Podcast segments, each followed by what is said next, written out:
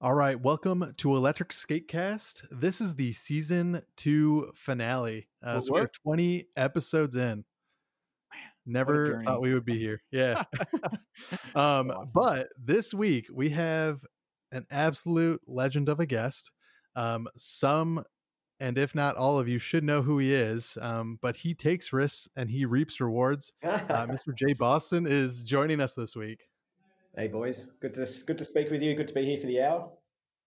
Good yeah, morning, absolutely. Jay. Thanks for, thanks for being on the show.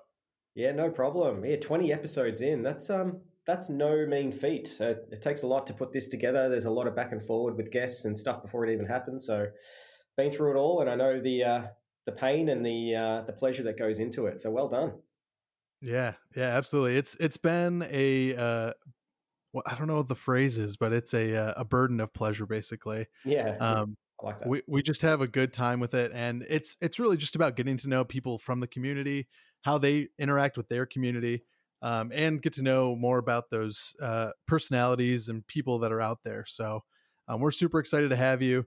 Um, and as always, I am your host Jay Grand Gr, and my co-host is Official Terminal X. Good evening, at least in our time zone, anyways. yeah, yeah. For uh, Jay, it's it's early or not early morning, but morning. Um, but yeah, we're gonna jump right into it. Uh, Jay, how did you get into e-skate and PEV? Because you you have a background that's pretty diverse um, between a lot of different things. So how did you actually get into e-skate? Yeah, so um, I like everybody else when Casey Neistat was around and making daily vlogs. I was watching him and um, noticed that he had that boosted board and thought that's an amazing way to get around a city. Uh, I could see myself going to meetings. Uh, I could see it being more than just a commuter board, which is what Casey was doing. It's more of a lifestyle, uh, more of a, a, way in which to embrace a community of like minded people. Uh, so I looked online at how much a boosted board was to get from uh, California down to Melbourne here in Australia and it ended up it was going to cost about three and a half thousand Australian dollars, which I think is about about three grand uh, US now at the moment. So yeah, quite, quite it's actually expensive. probably a little bit more. Yeah, yeah, the dollar's actually doing pretty good now, uh, the Aussie dollar with the US. But um, I was like, oh man, what am I going to do? So I did some research and stumbled across Evolve skateboards. Back then, they uh, they weren't obviously as massive as what they are now, but they had a they you know based in the Gold Coast, which is only a two hour flight from here. Um, and they've been around for five years. They seem to have some good support. Uh, found a, a, a, Gen 2 bamboo on eBay for, I think it was like 700 bucks. I was like, all right, let's do this. So bought it, was shipped down uh, from, I think, Sydney uh, two days later, got on it. Funnily enough, didn't like it. I thought, man, how am I going to ride this? It's just, um, it's way too hard. This is like, how am I meant to balance? And so I'm like, no, I'm going to give this a shot. I've just spent 700 bucks on this thing. And uh, so I started riding it and started carving. And I was like, wow, this is, this is actually pretty cool. And um, had a decent amount of um, power in that back then. And I started getting the hang of it. And I thought, well, why don't I get a camera out? Why don't I start filming this and, and uh, try and get other people uh, off the couch and onto boards and doing something a bit different and um, started filming it. I did a review of the Gen 2 and then Evolve, you know, found out about it. And back then it was a different Matty than what works at Evolve now. It's funny, yeah, yeah the last last two marketing guys from Evolve have both been Matt. Um, so I um yeah, I got in touch with them and they gave us some wheels to give away and do on the channel and you know, they were they were quite enthusiastic about it all and then um, yeah, it grew from there, and and then obviously yeah, there's the other urbex side of it, which I've seen you want to talk about a bit later. But that's that's yeah. pretty much how I got into it, and um, I just knew this was like wow, like this is this is what I want to do. I want to do uh, YouTube. I, I liked like back then the first videos people really happy about and excited about, and you know you're only getting like ten or twelve views when nobody knows yeah. you when you're fresh to YouTube. Yeah. um, Big facts. I've been there. yeah, just getting even a couple of responses. You're like, wow, people are watching me. They're interested in me. This is weird. Like, so um, yeah, it was it was encouraging, and I kept going, and that's where uh, yeah, it's uh, that's where it started. Man, yeah, and a journey. You're at sixty thousand subscribers on YouTube now, and I can like I said, I can definitely speak to that. You know, ten to twelve views, and you know, some some random guy named Dave from Ohio, you know, says, "Hey, nice video, make more," and that just means the world to you as a beginning YouTuber. You know, it does. Watched it, and you, you look at the watch time, for instance, and you know, oh you yeah, done a video for like five minutes, and the watch time's five minutes. You're like, wow, these five people watched the whole thing. Like that's exactly that's amazing. Exactly. So um, yeah, and, and they're like, keep yeah, like you like you said, like yeah, keep making more. We love it, and uh, it's funny how sometimes the comments say we like they are part of a community or something, and uh, and like okay, let's just keep making them, and uh, so I kept doing it, and then um, yeah, over time, more brands started uh, recognizing what I was doing and wanted me to demo boards or uh, you know review their boards, and you know I had no idea what I was doing. I had no idea what batteries and BMSs and, and probably still still don't know enough um, about that stuff. For me, it's more about the ride. It's about how it feels. It's about how it, how um, how fast it goes, or how easy it is right. to to carve and things like that. So there's other yeah. YouTubers out there that go into more detail about um, the specifics of a board, um, whereas right. mine's like, yeah, I just want to ride. I just want to exactly. have fun and give that feedback. Yeah, exactly. Yeah, it's like a it's like a layman's review. You know, it's it's just yeah. about the board and nothing about like specs and battery size. It's just it's just about having a good time and if the board feels good. Exactly. exactly. I found that a lot of my viewers are those people. It's those beginners, or they're they're interested in getting in getting not only into the community, but just they want like back when I first started, there was hardly any videos on electric skateboards, um, and I just wanted, I still want to just talk to those that are thinking about it or are thinking of upgrading to another board. Um, and most people, once you get on a board, you know, minus all the specifics and the range and everything, it's yours. It's your feet. It's your weight. It's your style it's up to you how you want to ride it. Um, don't let anybody tell you, oh, you, you should be carving more. Or if, you know, some people like to just ride in a straight line. There's nothing wrong with that. Like it's everyone's different. And um, I really, I really value that. I think a lot of people say this is how you should ride, or this is how loose you should have your trucks, or this is how, uh, you know, you shouldn't be using a lingy or whatever it is, right? I'm just like, don't worry about that stuff. Like everyone's different. Go out, try the boards, find one you like and ride it and enjoy it. So um, yeah, that's what I my reviews are mostly about. Exactly. Yep. That, uh, that's perfect. You, you're preaching to the choir here because I'm super passionate about that, and I feel like an idiot sometimes talking to DIY guys. I'll be honest. Um, but for me, the end result is the the user experience, right?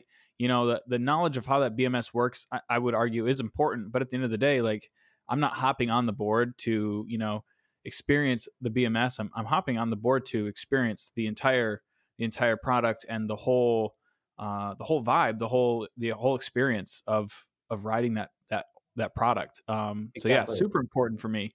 Um, now, I, like you said, you started you know um, with that Evolve board and just looking at your YouTube channel, like you you I'm kind of jealous actually of all the boards that you have at your disposal. And of course, I know how like reviewing goes. Some you mm. keep, some you don't. What mm. boards are you riding currently? So over the years, I have, oh, right in my possession right now, I've got about 50 electric skateboards. Um, not one of them. Did, you, did you say 50? Five zero? Five zero? 50, yeah. Yeah, five zero. Yeah. And um, you don't have enough. You need more. No, well, it's funny. Like it started as like a spare bedroom kind of thing, right? I had my laptop, Final Cut Pro, uh, had a camera, which was a Canon 60D back then, most people would you know give me feedback oh it's too shaky so you go and get a, a stabilizer or a tripod or something. So I, that's all i had back then. And i have two or three skateboards lying on the on the um, floor. So now i've had to take over the entire garage. Um, i've got them up on clothes racks you know like your um, oh yeah. stand free yep. And each i've got yep. about two of those. They've got about 10 on each um, 10 skateboards. Uh, and then I've got them behind things. I've, I've made a new rack for the mountain boards. Um, it's wow, it's crazy. And then you've got all the clothing, you've got the accessories. Um, so I've had to really organize those things into like little IKEA white um, boxes you can get, and yeah. each one of those has got like a little bit of sticky tape with the name of the board and the type of board it is. Uh, inside, it's got the battery. Um, sorry, it's got the charger. It's got the T tools. It's got whatever it came with out of the box. So at least I can always refer back to that. I can charge a board if I need to. It's really simple, just yeah. to go in, grab it, charge it, off you go. So um, yeah, it's it's really handy. But for the for the rides that I the rides that I use at the moment, they're all different. Like right now, the Metro Board X is the one that I um, ride to work every day. Um, and my ride is about five k's here, five k's back. Um, I find it's an all-rounded good board. I like the um, low-profile wheels. Um, the battery could probably do with a bit more range, but I, I, like the feel. I like the style. It's got the lights. It's got a really cool, unique look. Um, mm-hmm. So I'm mm-hmm. really happy yeah, with that it's, one. And it's then, a really well polished board. Oh man, like um, you know, Ilan, Ilan or Yolan, or I always get his name wrong. Yeah. Um, that's yeah. He, uh, yeah. he, um, yeah, he's built something amazing, and I, it's just unfortunate he doesn't have like a marketing budget similar to something like Evolve because, for the way I see it, that that board's probably in between like an Evolve GTR and a Lacroix. Um, it's got the nice thick um, deck, and it you you feel planted in that, and you feel low to the ground, even though it's got your your AT wheels on it. It feels good. It's it's responsive, and it's yeah. kind of like a boosted on steroids a bit too, just the way the remote works. Um, mm, yeah. So yeah, that's the daily. And then if I want a bit of fun, if I've got like a, a couple of Ks to go to uh, a different office that we have or to a meeting, I'll grab the one wheel, Onewheel Pint. It's a really good conversation starter with a client that hasn't met you before. you know, yeah. you roll up on one wheel and like they think you're a circus trick or you know, it's um, yeah, it's a bit of fun there. And yeah, and you break out.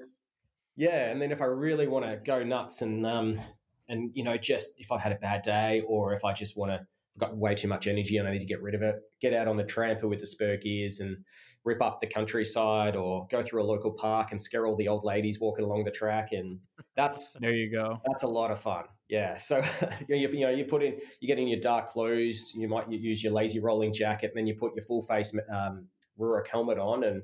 Nobody yeah, knows you who you are, and you put your blue, you know your little AirPod Pros in while in your helmet. You put on your rock and roll music, and off you go. And there man, it go. feels good. Yeah, it's a vibe. That's awesome. It is the vibe. It is the vibe. Yeah. Yeah. That's the really uh, big risk that you take there is, is scaring the old people because once you do that, you can't come back from that. no, that's right. But you're so fast they can't even yell at you. So it's um, yeah. you know, and they might report you to the park ranger, but there's not much he's going to do. He's like, well, he's just using the park the same as you are, and yeah, he's not causing much of a fuss. So um, yeah, never. And on top of that, he can't catch you. So yeah, yeah, yeah, they can try, but it's not going to happen.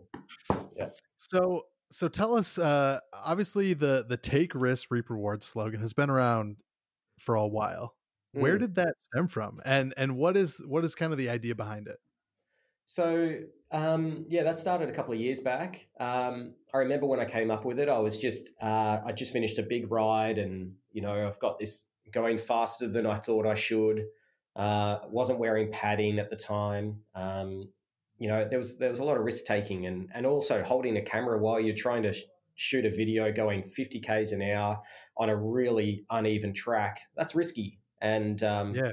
and for me like the re- the reward is I get to provide you know provide my experience and share it with people who are interested in it. Not everyone is and that's absolutely fine but um, find that uh, you know doing those things and taking it to limits is is um, newsworthy. It's people like to watch that stuff, and and even taking the risk to go to you know Nottingham where Trampa are, and um, going as fast as I could with Eamon from Trampa. You know, he does all kinds of crazy things, and he crashed into me once and almost you know destroyed my rib cage, and you know, it's, but it's it's those it's the things that um, I've experienced that I can talk to you about, and you know, it's those risks I took, and even going to America, I had no idea, had no one I knew when I went there.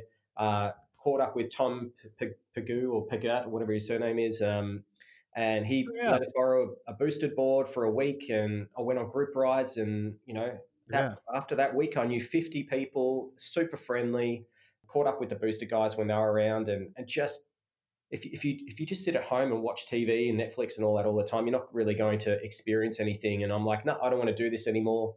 Um, I need to get out. I need to do things. And with what I've been doing on YouTube and and you know taking those risks and saying yes to a lot of people um, and going on group rides and trying to film it even though some people you know there's a one or two percent of people that don't like you uh, showing their face on youtube or whatever yeah uh, you, you learn right and those people man yeah i mean and that's fair like some people might not have you know might, might want to be a little bit more private and that's cool and so it's just about coming up and saying hey mate i, I understand you're recording I get it. Um, can you just like blur out my face if you're going to be uh, film. I'm like, yeah, no problem. That's cool, but yeah, don't, ex- yeah. don't expect it to. So yeah, it's all this risk taking. It happens all the time. I think most people are happy to go about their day to day lives. They go to work, they eat their dinner, they look after their kids, they put them to bed, they watch a bit of movie, they watch a movie or something, and they go to sleep. Same thing every day. And I was like, no, I want to break that. That was me. You know, try and fit more in and, and try new things. And and yeah, it seems to have worked out so far too.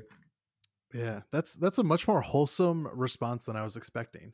Um, it's it's great, and I don't mean that in a bad way. It's just it's great to hear it that it's really about like just saying yes to the little things that might take you outside your comfort zone or put you in that position where you can actually learn something or gain some knowledge from an experience. Right. It's less about um, you know taking a risk that's going to get you in trouble. It's more about mm. taking a risk that's going to give you a good experience and maybe push your boundaries a little bit, but nothing that's going to actually put you in danger. And I think exactly. that's that's a better slogan than many other people use and I, I think it's like i said much more wholesome than i was expecting oh i was just going to say and look at like what's come of that mantra in your life i mean all the opportunities the adventures and the people that you've met along the way i mean that's stuff you'll cherish forever long after we're done riding electric skateboards um oh man that- like i could i could tell you so many stories just because of risk taking and it's not um you know risks, like you said, that could cause harm or death or uh, injury to somebody else. It's none of that stuff. Right. It's it's a, a personal um, risk to push yourself harder. Um, right. And you know, exactly. Look, I've made mistakes, and you know, when you take risks, you know, not every risk is going to work out the way that you thought. And a lot of my uh, mistakes have been in the public eye, and or not the public eye, more in the skateboard community eye as well. And you know, you get slammed for those kind of things, but hopefully, people see the good that you do versus the bad that you do, and they they understand that people make mistakes. Um, yeah. And you know, there's been probably one every year that I've made a mistake on, but you think about I've got like 900 videos out at the moment, and maybe three of them I've made a mistake on. Um, so that's I, a pretty I, good I track record. yeah, I don't mind the odds, but you know, still it hurts. You know, and that's the thing. Like, yeah, you know, a lot of what makes makes you sad or upset or frustrated by yourself is that one or two percent. Whereas you've just got to go, well, 97% of what I do, people like or they appreciate right. or I like doing or I get a benefit out of. So, um, you know, yeah, that, that's where I see that. Yeah. That, that's, yeah, that's a great life lesson there. And I mean, I think about that personally. I cover my face in every YouTube video and Instagram post because like and there's there's like sort of a fun mystique to it, but at the end of the day, if I was to do something, you know, horrible that goes viral in whatever community, at the end of the day, I could just take the helmet off and like, you know, my my reputation or whatever is is is somewhat secure. Um, but I like how your take risks and reap rewards has that wholesome aspect to it, like Joe was saying, where you're developing yourself uh, as a person. And yeah, you make a mistake or two along the way. Um, and of course, we're not trying to cause harm to other people. Um, but by developing yourself um, and having those opportunities and those relationships, you know, hopefully the end result is not only are you improving your legacy, but you're improving the the community that you're participating in. Mm-hmm. Um, hundred percent, and that's that's where at the moment. Um, I'm not sure how much of a uh, green zone it is in terms of legislation with electric skateboards uh, and riding them on roads and footpaths in your areas. But we're we're, we're in a grey zone at the moment um, uh-huh. here in Australia. So, for instance, in in Queensland, which is the top right hand side of Australia, uh, they're legal. You can go up to 25 k's legally. Um, and the skateboards have to have a limiter on them, which is why Evolve have put a limiter on their on their remote. Um, if you're found going over that, you can get fined where I am in uh, Melbourne, which is the bottom right hand side of um, of Australia, um, mm-hmm. they're considered illegal. And if you if a police officer approached you and knew the law, he could fine you seven hundred and fifty dollars for driving a non-registered motor vehicle. Uh, and because it's not insured, you can I think it's another thousand dollars. So it can be quite expensive if you, oh, wow. if you mix with the wrong police uh, officer. And t- again, it's like a one or two percent chance that that's going to happen to you. For instance, I ride every day and I have for what six years now. Never been pulled over. Uh, I've been approached by police just because they want to know what it is and where do I where do I buy one because they think it looks cool. and in our right. group, we've got about three or four police officers that ride all the time, um, and they don't see the harm. I think it's like when when you're a bit of a when you when you're not having your common sense about you, not being respectful, like you're you're going screaming past people or you're all over the roads. That's obviously when the police are going to pull you over. Um, yeah. So yeah. yeah, I think just a bit of common sense helps out. Yeah, we're very lucky that here in Michigan, uh, we actually uh, have legalized electric skateboarding up to I want to say it's 40 kilometers an hour. That's good. Yeah. Yeah, yeah. which is very. we can ride on roads. We yep. can ride bike paths. We we basically have the same uh, legal restrictions as like a bicycle or a bicyclist. Yep. yep. Yeah, and that's an amazing story how that happened. Uh, it's actually kind of a similar take risks to reap rewards. I would love to talk about that story on the podcast. Get that guy on here someday. But basically, he uh, he uh, basically used his boards as a business, and the competition didn't like what he was doing, so they reported it to the police, and the police knew it was a gray area, but started ticketing him and and making oh. him get all these legalistic rules. You know, put a mirror on your boosted board type of stuff. And uh, he kept doing it, and the day came and he actually went to jail for a day. Like they came and booked him and his wife. Yep, they own a um, a surfboard company uh, slash skateboard company on a little small coastal town in Michigan, and they were using boosted boards to pull uh, paddle boards down to the lake. And yeah, they sure enough they they took him to jail for the day, and uh, we they, we took it all the way to our state um, our state legislation, and the the legislatures, the Congress people actually laughed. They thought that this was kind of a, a, big publicity stunt, and they said no, he was actually arrested for it. So they quickly threw in like, yeah, electric skateboards. You know, here's here's your here's here's the rules you were asking for. This is honestly ridiculous. Um, so yeah, as a result of this guy, um, the super cool small town business owner, you know, kind of taking those risks. Like as a result, I can legally ride in Michigan now without mm-hmm. you know having to worry about anything. So we're very fortunate to have that. So he's yeah, exactly. his story and what he was doing was bad to start, but it ended up being a good thing for the community, which is amazing. Exactly. Mm. Exactly. Yeah. Yeah. And so super fortunate. yeah, oh, yeah, totally. we're very lucky. I think we're only one of two states that are legal, unless something new came around. I mean, I see all the guys in New York that you know they have a group rides of hundred plus people, and they take over uh, roads. And man, I've been a part of that. I was out on a ride with them a couple of years back. There was a hundred or so of us going down the Western West West Highway. I can't remember what they call it. Yeah. Um, and oh, just the lights everywhere. And some people had truck horns strapped to their skateboards. Yes, all kinds of noise. Yeah. Yep. yep. It's wild, man.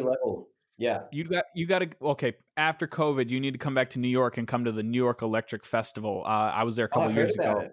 Yeah, yeah, we had 100 over. I thought it was around 150 people um, at the last one, of course, before COVID. And yeah, I I heard truck horns too, and I swear I was hearing things. But sure enough, I'm glad somebody else heard it because I thought yeah, I, I heard that. Mind. I was like, "What is going on here?" And I think I got it on um, video and put it up and stuff. But it was one of the best experiences. There was a lot of like, there was a good mix of uh, guys and girls and everything in between, and yeah. Uh, just that would again, it's not who's got the best skateboard or who's got the biggest motors or who's got the longest range. It's let's go for a ride. Let's exactly. enjoy it. And, and that's, mass, that's what it really comes down to at the end. And like I could I could probably talk about 18650 cells or 21700 Samsung cells or whatever it is, right? But it's just not what interests me. What interests me is right. like the the ride. And you know, I get experience. I, yeah, I get a lot of heat from people saying, "Oh, you don't know the board enough, or you don't know the specifics." And I'm like, "Yeah, I know that. You know, I'm not trying to pretend that I do, and I'm trying to, you know, as part of this new look, provide more information and provide more data. And that's where I've got this kind of sidekick virtual assistant person that kind of does that for me now. Um, yeah, you might have seen the Metro Board X video. I'm not sure. Yeah, yeah. I was I was curious in, yeah. who is the voice behind Bluey. yeah, it's it's completely um, it's completely uh, generated. That's not not. Oh, really? Yep. So I can wow. type into this um, software exactly what I want to say in what pitch and tone and what emotion and all that kind of stuff, and it generates it. And then I just yeah. download that wow. as a um, as an audio file. Yeah, I had assumed that it was like some other uh, you know e-skate person in your community or, or like Sam from State of E-Skate or something. And I was like, this, oh yeah, Sam James. Sounds yeah. so familiar, but I don't, yeah. I can't pinpoint it. No, so yeah, it's um. I'll give you the the hot tip. So if, it's called Resemble. Um, so if you just look up resemble.ai, I think it is, then yeah. anyone can go in and you can choose a, a nationality, a gender, uh, and set it all up. So I've got particular settings that I've created this voice on. And yeah, um, perfect. I'm gonna make yeah, myself a Jarvis.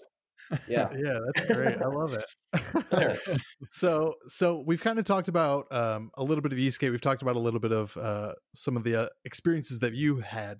But what is something that you wish people knew about Jay Boston they don't know? Um, I put quite a fair bit of me out there, um, and I think that's where I'm trying to go with the channel now is to to kind of reel that back in a little bit. Um, so yeah, by putting this kind of military style towards it, I'm trying to show that you know there's a lot of abuse that any YouTuber or, anyone in the social scene goes through, um, and I'm I'm just trying to show people that you know sticks and stones break your bones, but names will never hurt me. That kind of thing. Uh, that you know, there, there's I could name two or three people that constantly, uh, you know, give you abuse online, um, and they're open about it. They just don't like who you are, and that's fine. You're never going to please everybody. Um, so you have to develop this kind of thick skin, and that's where I'm like, all right, well, I'm I'm not going to worry that much about it. I'm just going to do the videos I like to do now, and you know, read the read the comments, but not read into the comments um, that are kind of hurtful or uh, negative or anything as well. So, um, you know, the majority of com- comments that are on the latest video, for instance, are, are, are, positive and they like the new style. And I'm trying to be unique and a bit different and try and hold back a little bit on, you know, I've got a family, I've got kids, I've got uh, a full time um, business that I run, and I've done that for whew, 19 years now. And that, that all that takes up a lot of time. And for me, like this, this YouTube thing is a hobby and it always has been. Yeah. And it's not something that I get paid for. Yeah, I get to keep some of the boards or, you know, for instance, Ted was gracious enough from uh, Trampa to spot the flights um, to and from yeah. Nottingham and, and that kind of thing. But, you know, I don't earn commission. Um, I don't seek it. I don't ask for it. There's no rate card or anything about how much it costs to do for me to do a review. It's exactly, and that's where I think, like with a YouTube channel, a lot of people think that you make a ton of money. You don't. You don't at all. Like the monetization, to be honest, is it's about three hundred bucks a month. It's not much. Yeah. And for that, yeah. that money, you put that into new, like an SD card or a new lens, exactly, or a GoPro Hero Nine, or yeah, you reinvest it into into exactly. the, the, YouTube. Yeah, exactly, exactly. Um, and I'm not selling the boards. Like I've I've never sold an electric skateboard that was given to me to review. Um, it doesn't sound like, with, like, it. I mean, you got 50 no, of them, so there's. Yeah. yeah. I'm sure one day I will. And, you know, some of the other YouTubers are selling their boards, and it's completely up to them what they do with the boards. That's fine. Yeah. But for right. me, um, I don't want, like, that's one thing I think I want people to know is that you I'm not in it for money. And a lot of people think I'm making a fortune off it and, uh, and that, but no, it's a, it's a hobby. Um, yeah, I make the monetization. I'm not selling, I, I sell no kind of merchandise, um, none of that stuff. So, I think people think that you know I'm in bed with a lot of brands and that I'm getting royalties, and I'm not, not at all. Um, yeah. So it, yeah. that's that's the big thing I think, and then there's a lot of other YouTubers that do uh, put discount codes and stuff on this, and I do too, but I just don't. I don't want to earn anything off it. I don't even check it. Um, I just want to make sure that I do a good video for for a brand, and it's a it's an honest review. And uh, sometimes, like, I won't even do a review of a skateboard uh, because I don't want to hurt the business. I don't want to put out something negative. Uh, sometimes yeah. I think some brands just need a bit of a kick up the butt, which I've done in the past. And sometimes it backfires on you. But yeah, I just want it to be a positive community vibe. There's so many people out there in social land that just like to have, you know haul abuse on, on at anything they possibly could, and that's not what I want my contribution to be about. That's honorable. that's really cool. I think it's great that you, at the end of the day, like even if the board is a bad board, you're still going to try and find the positives. But if the board is actually bad to the point where you don't feel comfortable like putting your name behind it or giving it any positive feedback because it's not to that standard yet, I think it's good that you're willing to at least give that feedback to the company and maybe not publish it until they get, have a chance to fix it. Whereas exactly. a lot of people will just call them out and not give them a chance because some companies exactly. they're new, they don't know. Maybe you're one of the first people that they've given that board to to try out. Um, right. So I think that that says a lot about you and your character. Um, and I appreciate that. I mean, it's it also like, yeah, it just goes a long way. Yeah, that's that's awesome. I mean, to um, to give you an example too, I'm currently out um, riding what's called a Coco board. It's um it's one of those uh, Chinese-made uh, OEM kind of uh, electric skateboards, yeah. and it's. Right.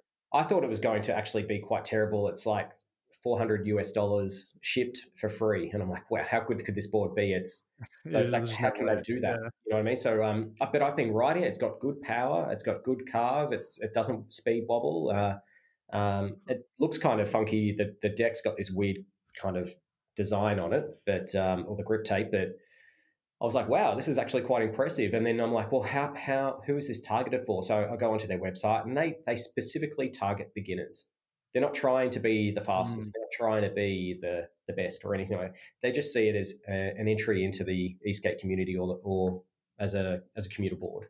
And I can see that. Yeah. That's why I'm like, you know what? I'm I'm actually happy to ride this um, and to promote it to those people because we we need to get more people on boards. We need to, them to experience it, and if they can do it at a lower price, cool. Because over the over the years, like if I was on my Gen two and if I was still on it, I probably I probably would be like, man, I just need more power, or I've my, I've developed my skills.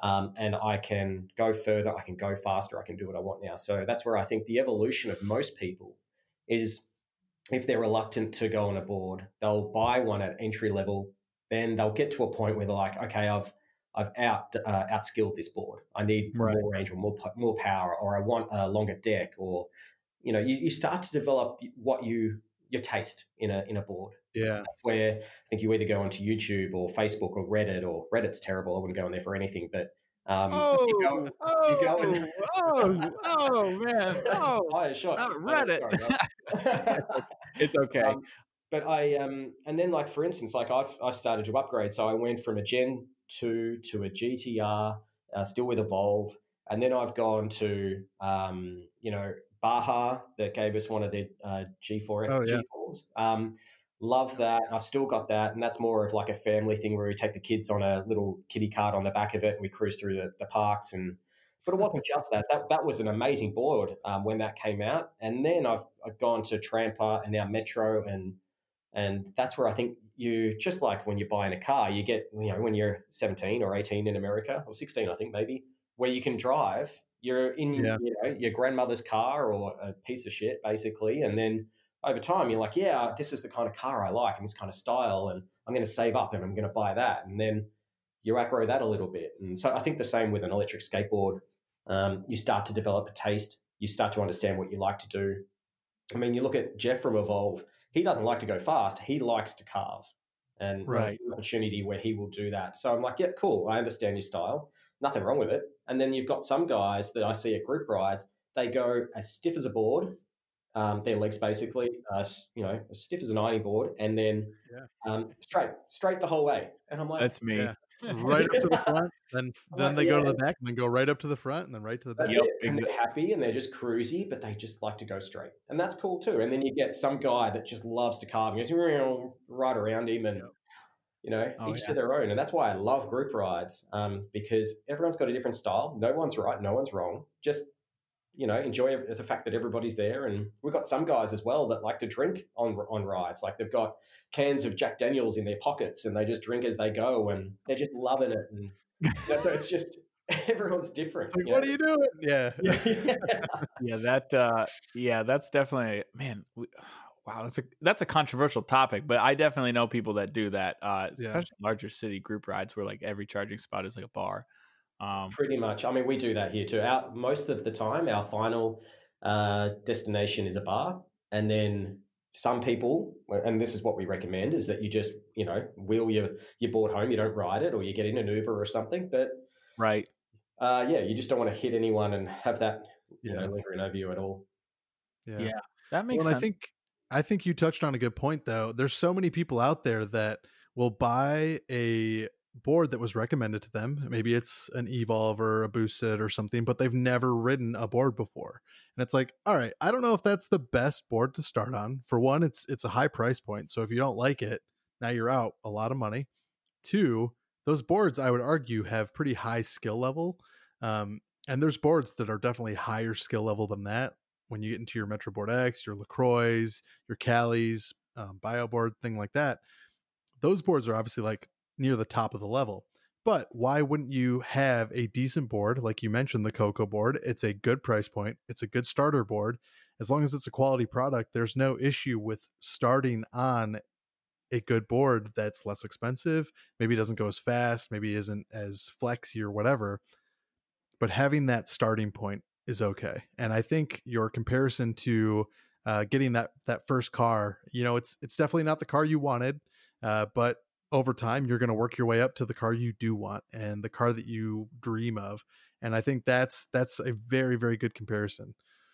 I think um yeah, it's everyone's different and it depends on how much money you make it depends on your relationship status like sometimes it's so hard to convince the wife or the girlfriend that you're about to spend five grand on an electric skateboard they're like what the hell are you doing and you and you know yeah. there's there's some valid points out there you know it's more eco-friendly it only costs 20 cents to charge a skateboard versus if i uh, rode like drove in my car into the city it's got tolls it's got petrol it's got insurance it's got all this other stuff yep. and oh well that's how i convinced the wife anyway about buying boards but that's that's where um, those are good I, points yeah that's where you know you, you've you know you've got to present your case to your partner and, and hopefully they say yes and um, and and everyone's having a good time. But it's that's where I that's where I can see um, more and more people like some of some of the videos uh, that are out about group rides, or even just people that love to ride on their own. There's a whole bunch of those people uh, that just love to maybe be a part of the community online, but then they just use that um, knowledge and go out and buy the right board. Um, mm-hmm. but, but just jumping back, some it's like some of my friends that are in the the Melbourne group, um, they you know earn an absolute fortune um, per year. And th- when they first came into it, they're like, I don't want to buy, I don't want to start at the bottom. I want to start at the top. And they were right. like, one of them went out and bought a bio board, seven thousand dollars to get it here to um, to Melbourne. Um, oh. Um, which is expensive, yeah. And this guy, yeah. you, you, I won't mention his name, but he was a channel, one of our TV. Oh, you probably know the Australian cricket, like a um, yeah he he was one of the camera guys for cricket, and he would travel around the world um, for wow. this channel. Um, and he was one of you know he he'd shoot the, the the the, TV show and all that stuff, and he was making an absolute fortune. And and he's like, no, I tell me what's the best board I can buy. And I'm like, buy boards is the fastest. It's crazy. This is about a year ago. He went out and bought it. Yeah.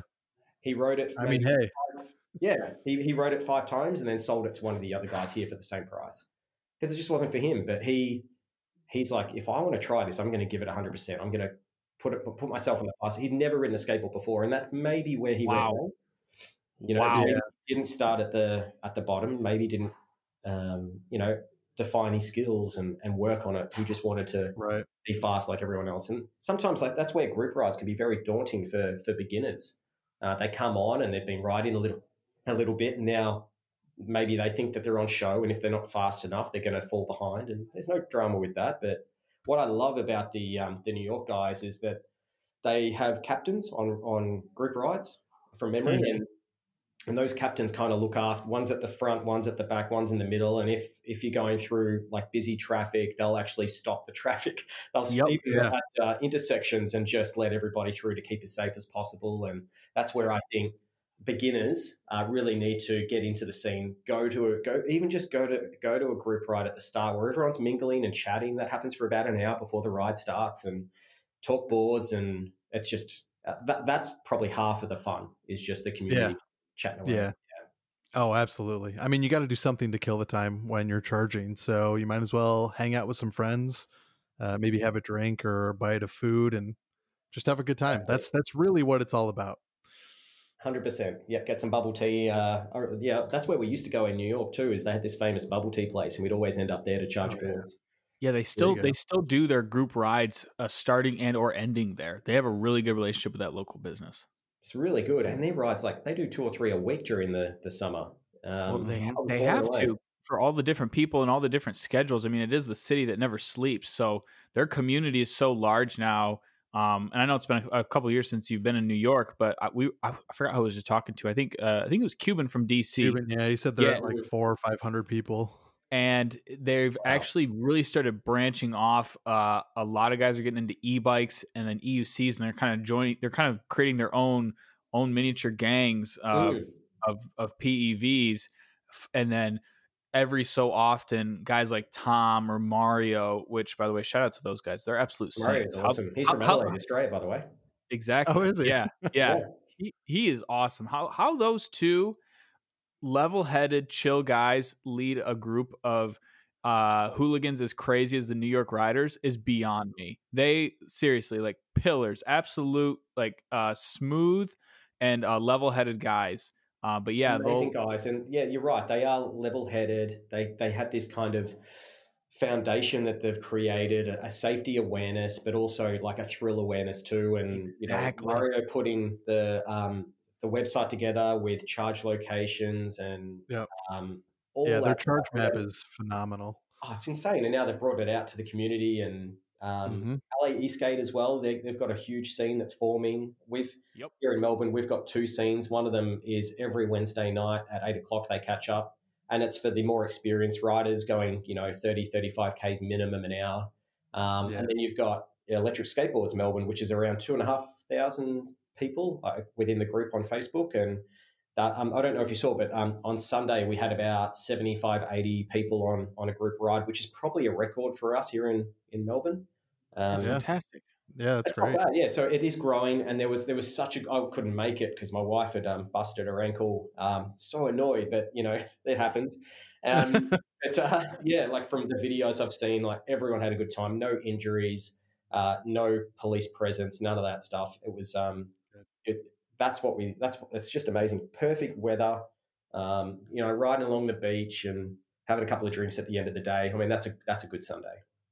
Yeah. yeah. for sure. I love Sunday rides, man. They're they're some of my favorite. Yeah, they are some of the best for sure. They have a specific vibe. But um yeah, I some of my favorite memories are Sunday rides, whatever whatever we end up doing. And so obviously your YouTube channel highlights a lot of e-skate and it's pretty much obviously that's one of the reasons you're on this podcast and and so do we and when you're not reviewing or making e-skate content or or doing you know group rides what are you doing to pass the time and i kind of want to like hint strongly at some a huge other portion of your youtube uh series where you're doing these paranormal uh, or urban exploring kind of mm. uh you know deserted places. Talk to me about about that because that's a, a really unique aspect of, of a channel, in my opinion. Yeah, no drama. So yeah, it's it's kind of like the yin, yin and yang of the channel, and I've had a lot of people say to me, "You should really split your channel into two: one for skateboards, one for." um, urban exploring, that kind of thing. And I'm like, you know what? I've thought about it. I almost did it. And I'm like, no, because this channel, it's my name, which means it's everything surrounding my name. And I thought as well, like, you know, traditionally channels, like TV channels, for instance, they've got a range of different shows on them. So I just think exactly. I've got the electric skateboard show and I've got the urban show. And then if I wanted to in the future, I might think about doing, like I have, like a live stream show. And yeah. so it's, it's more like, and again, it's just going back, this is a hobby. It's not a business for me. It's just fun. And I've never wanted to get to a point where I've got deadlines or um, responsibilities or things like that. I'm, you know, being able to take two months off at the end of last year was amazing. I got to spend some time with my family. I got to think about the channel more and regroup and and all that. But with the urban exploring stuff, um, that started about the same time as the as the electric skateboards. I um, started to realize that there was a lot of abandoned buildings in Melbourne, and I think I've clocked over 300 abandoned buildings in Melbourne now that I've yeah, explored. Wow. And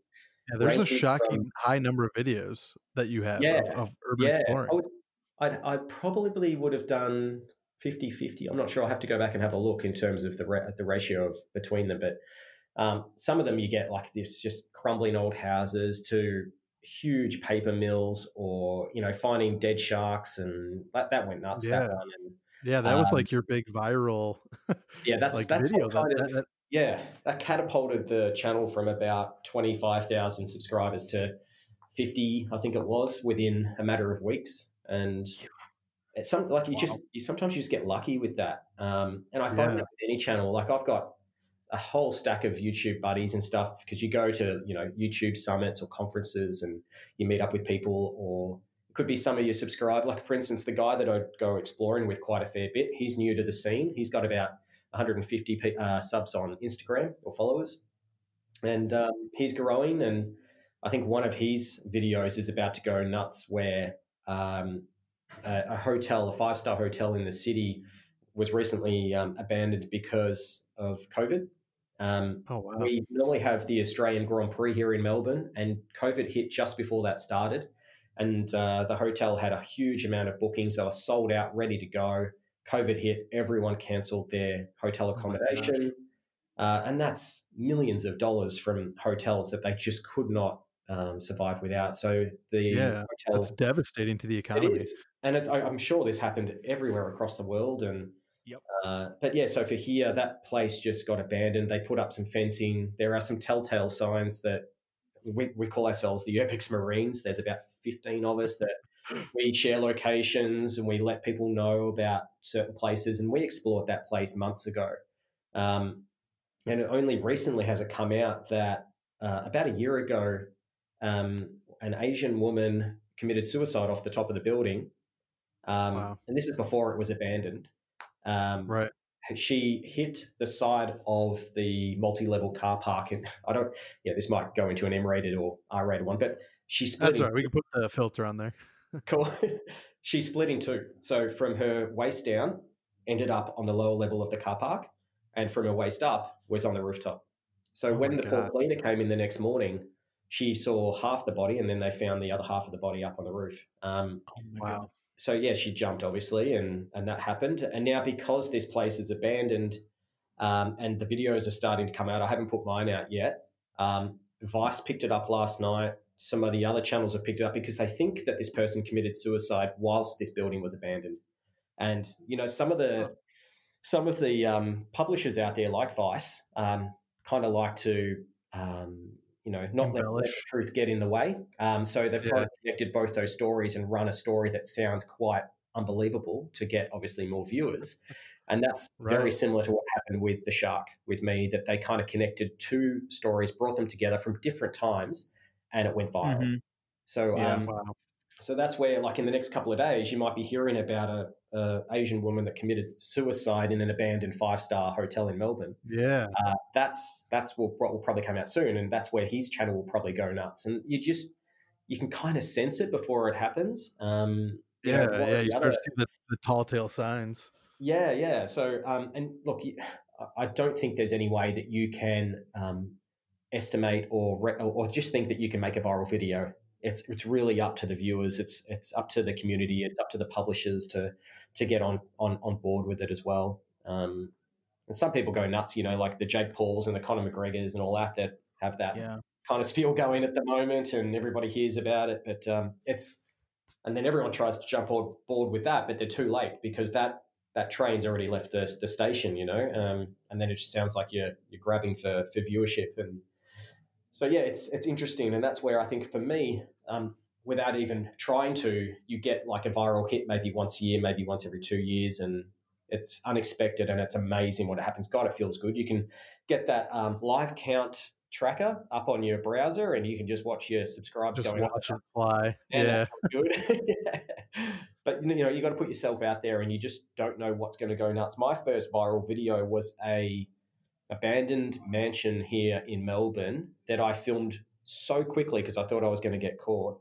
I went through it in about five minutes, put it up raw as anything on YouTube, and I think it was like the second or third week. It went, it just went nuts. It just went crazy. I didn't expect it. I didn't. I hardly put any editing into it. I didn't put any, any kind of uh, color grading or yeah. anything, and it just oh, went crazy. Like, how the hell do I spend all this time on some videos that get right you know minimal amounts of viewership and then yeah. spend nothing on one and it goes crazy so it's uh oh you can never pick it yeah that's the beauty yeah. of youtube now yeah. i i have okay so i have a, a sort of a, a off the cuff pitch to give you to kind of combine uh, your you know paranormal urban exploring with e-skate so have you ever been to ukraine no, I haven't been there yet. No. Okay, so obviously Ukraine has a has a pretty big uh, market for you know exploring deserted areas known as Chernobyl, and yeah, yeah uh, they do there. Yep. They, they do tours there, and I actually did a tour there like a few days before COVID shut down the world. I got back wow. like 48 hours, and uh, it was amazing, and it was kind of eerie, but of course full of fascinating history. And there's all these legal aspects to get in. You have to you know sign all this stuff and you know give your passport, blah blah blah. But um, it would be an amazing video mm-hmm. series if we could get a pair of e-bikes or something tough like Trampas with official tour guides. Wow, that would be in amazing. in Chernobyl and do like um the Chernobyl exclusion zone, which is about 30 kilometers, I think total.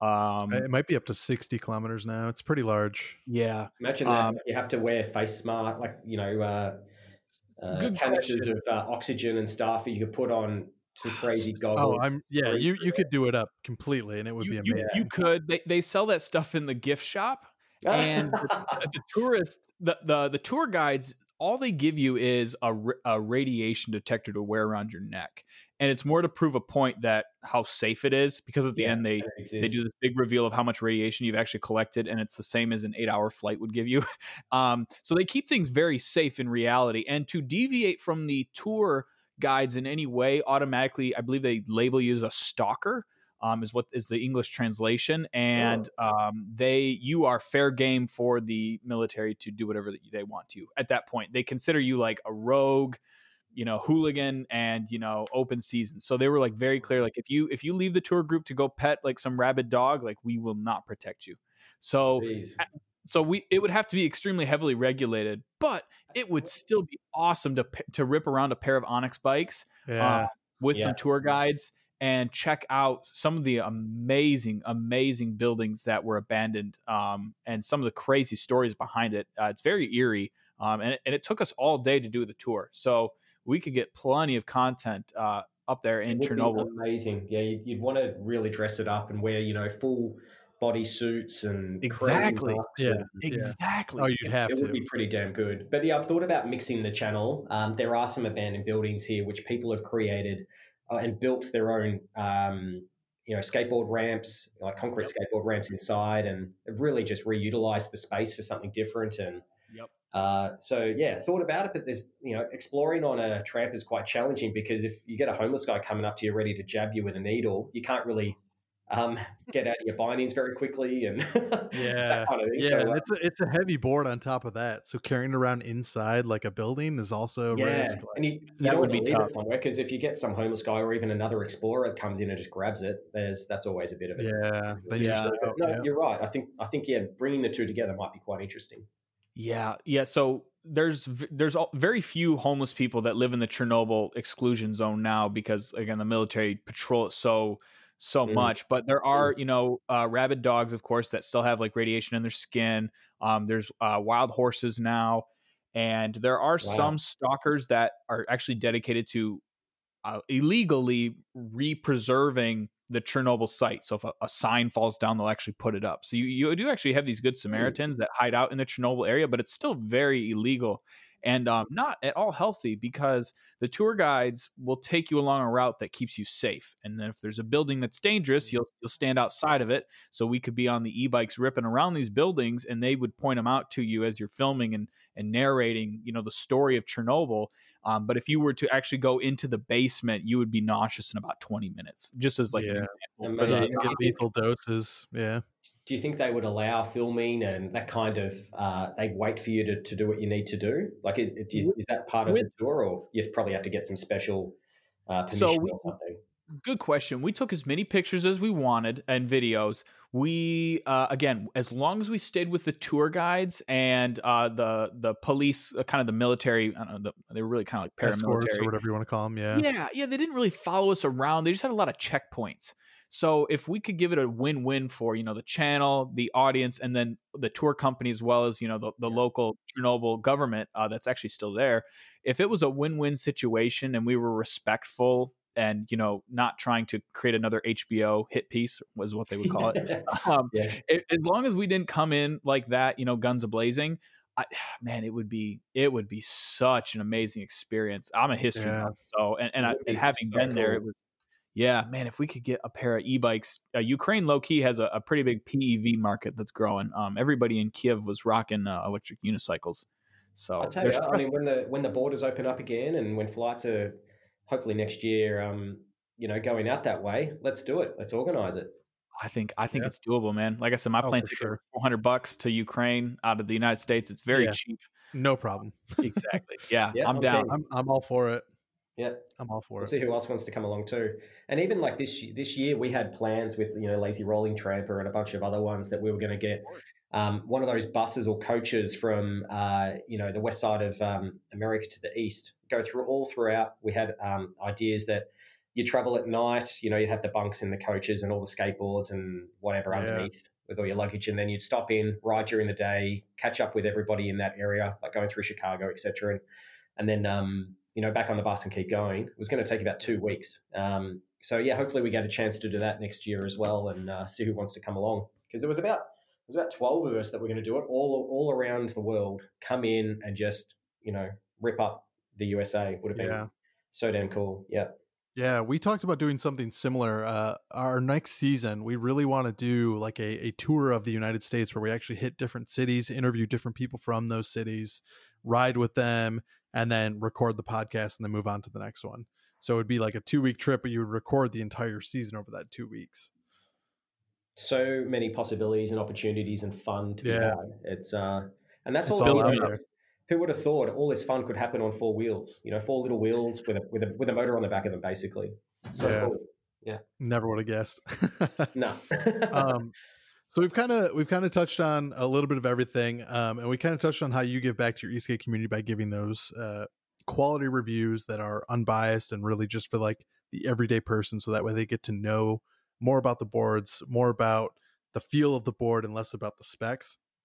But if there was anything that you could change about the current state of PEV or eSkate, what would you do to improve it, or what would you change? Hmm, um, one of that's one kind of, of the, a broad question. No, that's good. I mean, one of the one of the companies here called Twelve Board Store. They're based not too far from where I work. Uh, they allow demos. Like you can go off for a ride for half an hour or something on one of the demo boards that they've got, and they've got Transites, they've got Evolve, uh, Onewheels, uh, X, Exways. They've got a whole bunch of stuff, and their yeah. biggest thing is that they want people, like we've spoken about, to to find out which board is suited to them because there will be a board for someone. There's so many of them out there now, but you you shouldn't just buy an Evolve, for instance, or or an Exway or whatever it might be. You really need to experience yeah. it first. Um, oh, and of course, of course, your st- your style might change over time. But what I what I'm finding is that there's so many online stores. People get their boards, they're not happy with it. There's a there's a bad customer experience, then these online stores spend an un uh, just an amazing amount of time just communicating with these people. Um, and it's it's not efficient. It's actually that's why a lot of online stores. It's like it's why a lot of um, businesses in this in this scene go out of business because they spend all their time focused on uh, you know helping people understand how to ride, etc. When all they really should be doing is have a if you could have a physical store um, or have local riders that are more than happy to, you know, go down to a, a, pier or something on a Sunday and say, if anyone wants to is considering buying this particular board, come out and have a ride, see see what yeah. you like. Because I think then, um, if you do decide to buy it online and you get it sent to you, then you've got an expectation of what that board can do. You know that it's going to be a style that you enjoy, uh, rather than getting on it and it's not what you want. Um, yeah, I think too. It's like, like a community demo event.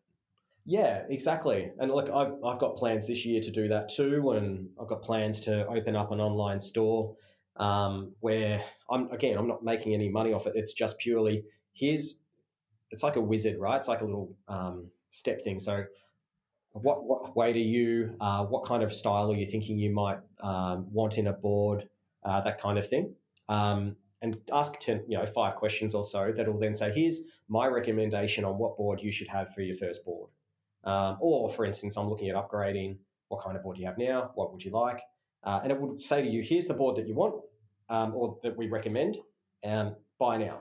And what that would do is, as soon as you buy it, you take the money off, um, you, you, you, sell it to them. And then um, the website that I would build is more like a uh, referral, I guess you could have. So it forwards it to, for instance, Lazyrolling or Exway or uh, Evolve or whatever through their Shopify website, sends the funds to them, sends the order to them. They get the order. It's all done through them. Um, I'm not in control of any of the orders. It's just here's a way in which, without a physical store, you can make an educated guess on what board's going to be suitable for them, rather than oh, absolutely. rather than having you know a whole bunch of people online saying what it is that they should be buying. This is just you know this is a guy that's been around for six years writing all types of boards uh, that's reviewed these boards with a recommendation. And again, you don't have to. This is just, again, a, another way that you could get within the eSkate community and hopefully have a high chance of finding a board that's going to work for them or work for you. Yeah. Yeah, there's a lot I think that's really clever. Yeah.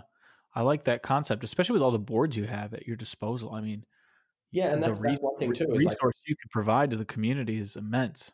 It's huge. I mean, and even you know, there's Scott Davies um, who does YouTube reviews. He's um, based in Sydney. He's got a stack of boards and he's selling some of them at the moment. But that's where I think he and I really should talk and say, all right, let's each of us have an individual demo day where you bring ten of your boards down to a place that you know you can control.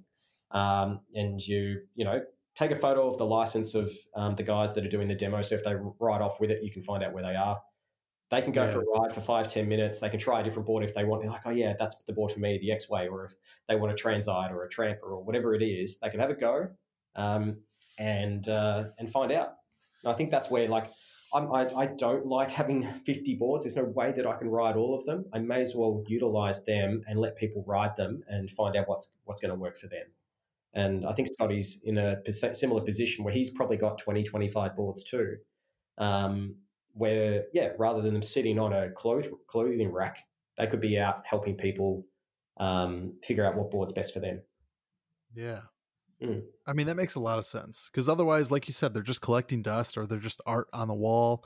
Um, yeah. It's it's it's a good way to give back and still be able to help people like continuously because yes you could you could sell the boards for charity or something but that's only a one time gift right like the, it only exactly. gives the charity once but if you're able to let people try the boards over and over and over hundreds of people get to try them that's that's a hundred impactful moments as opposed to one yeah. so yeah, i think that's about, smart to think outside the box totally and it's not just about making sure that it gets fulfilled uh, the you know the person who's interested in electric skateboards gets a board that's going to work for them. It also helps the the people who we should be helping, which is these manufacturers of skateboards and the people who put in hundreds of hours of design and you know stupid amounts of hours in support. If we can fine tune for them um, what boards are suited for what people, it means they can be spending more time on innovation and be- better um, design of uh, the ESCs or whatever it is, right? Um, which yeah. expands and grows the community faster than what it is at the moment.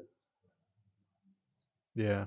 And and the other thing that's nice too is you're because you're redirecting or referring them directly to the company, then that gives them the opportunity to show their customer service off to that person.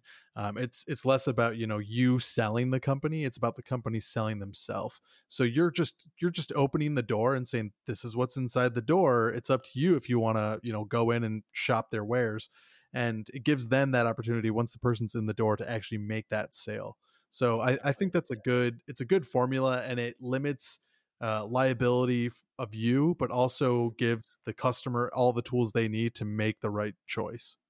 Absolutely, and that's where as well the brands that would be on this site would have to be um, regulated, I guess, by myself, where they have to make sure that they can they've got stock available, that they send it out within a couple of days, um, that they use high quality couriers, um, you know, that they've got a good track ra- um, rating, and that kind of thing would be crucial. You know, there's a lot of board manufacturers out there that have promised that their boards would be delivered for years, and there's no way that I'll, I would recommend something like that because you just throw money in in the in the gutter. Basically, it's just, yeah, absolutely. So, I could think of a few so, brands. You know, there's, there's a lot of high quality, respectful brands out there that I think could do really well, and if we can help them sell boards to their target customers better, and that that customer has a much better experience we're going to have more enthusiasm on, on the brands. We're going to have a better experience. We're going to have better riders. We're going to have a better community, and hopefully get um,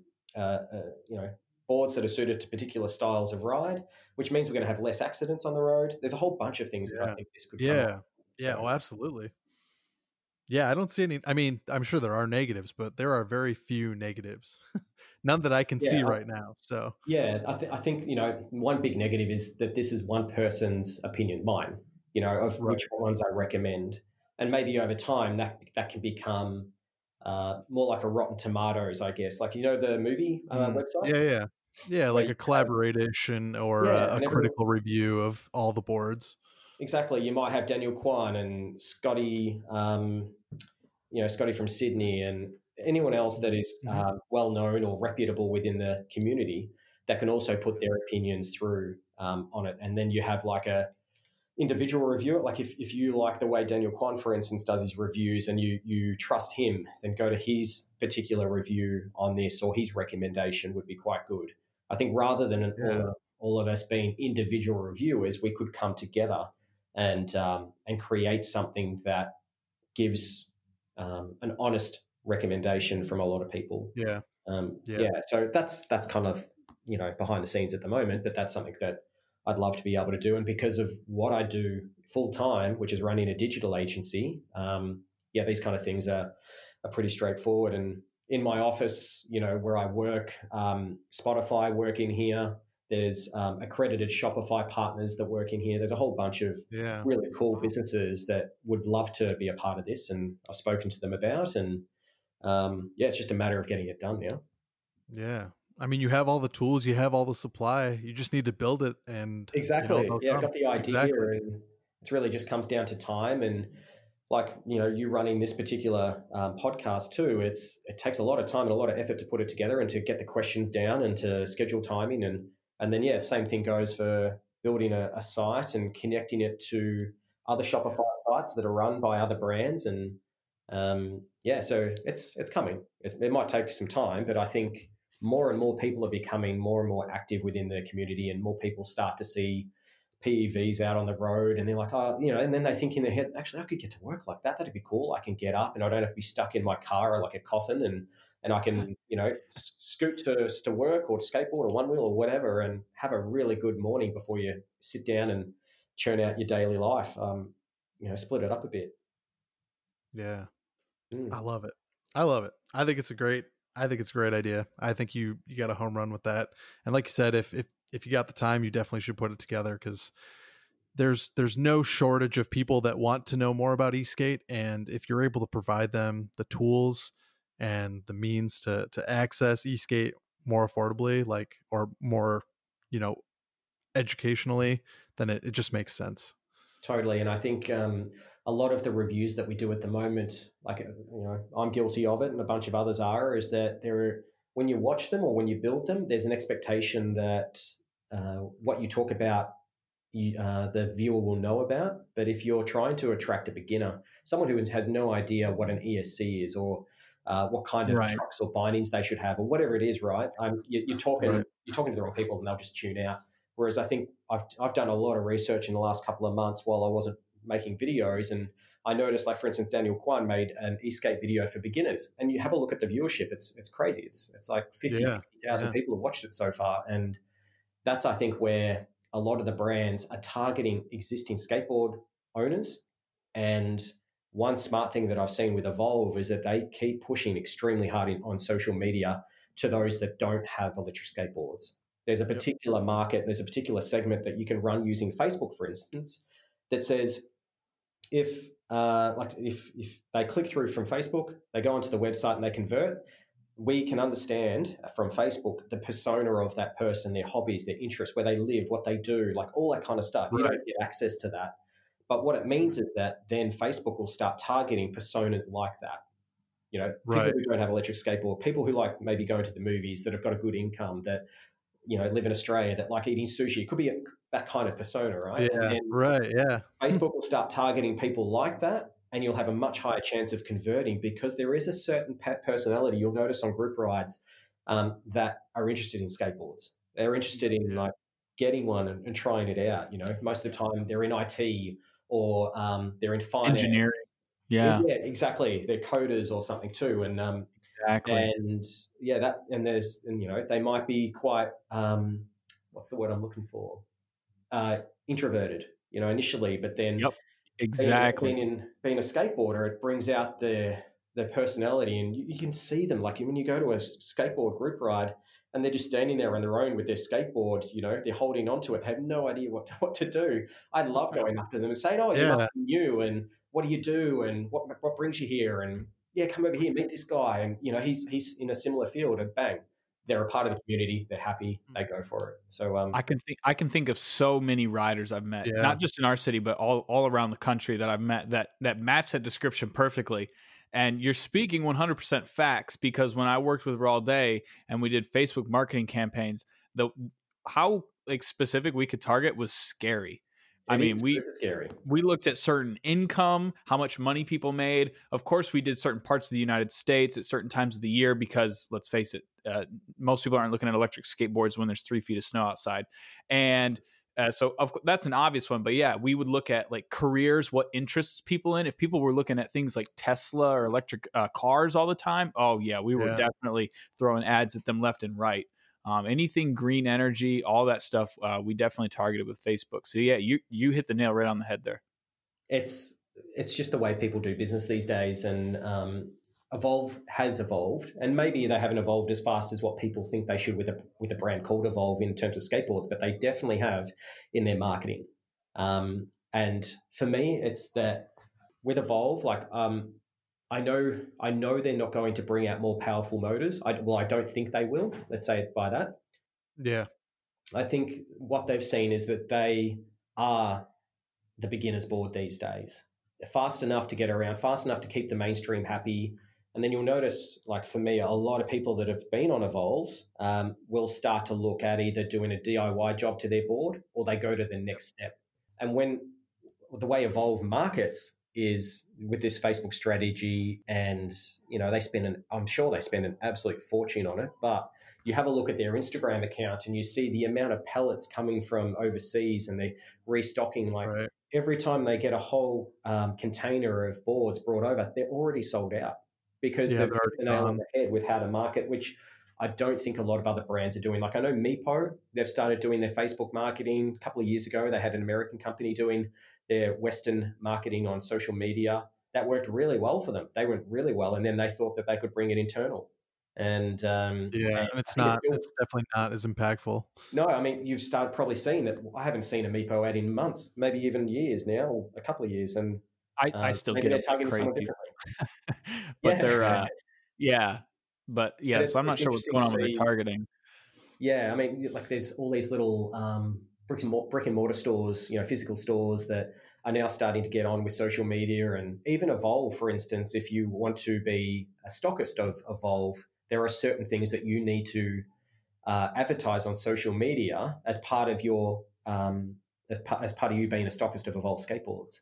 Um, so they're, they're extremely smart with their marketing. They've got some very, very intellectually motivated individuals working for them um, to a point where like I'm sure Jeff is, um, he's he's in the last couple of years, he's really taken his, like from my opinion, he's really taken his foot off managing and micromanaging that business. He's said, you manage marketing, you manage international sales, you manage uh, the day to day, you manage QA, do it.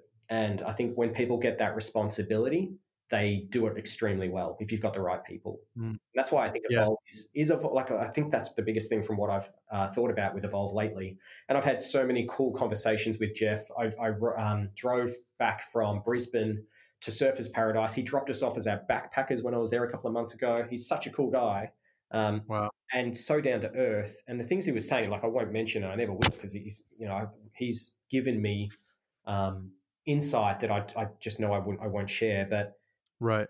Their direction is just it, their direction's evolving. That's what I think they're doing. It's maybe they're yeah. not evolving as much as what the electric skateboard community think that they should, but I know for a fact that they're evolving in a way that most people probably couldn't see.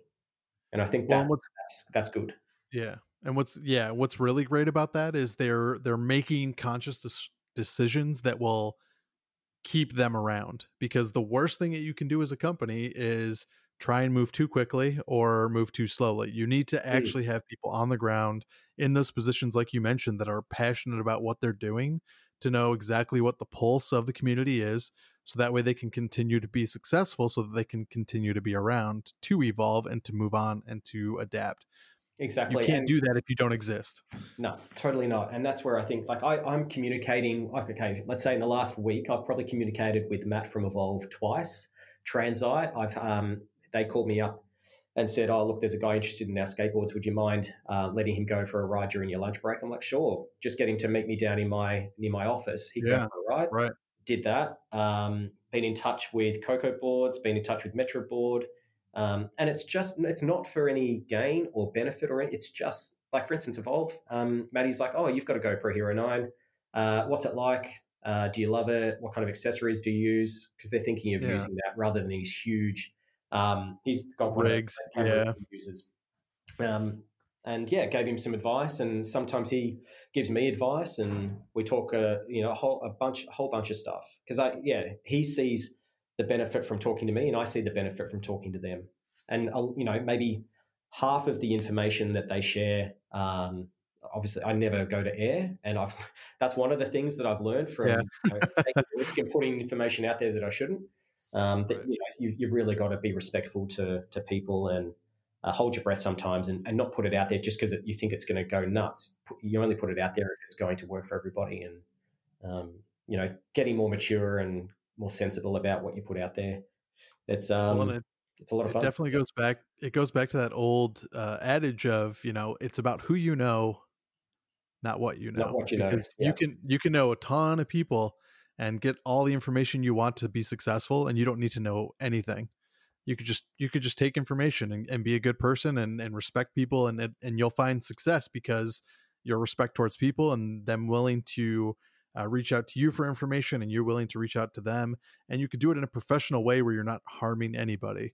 So i think that that's it just ties that all together you know?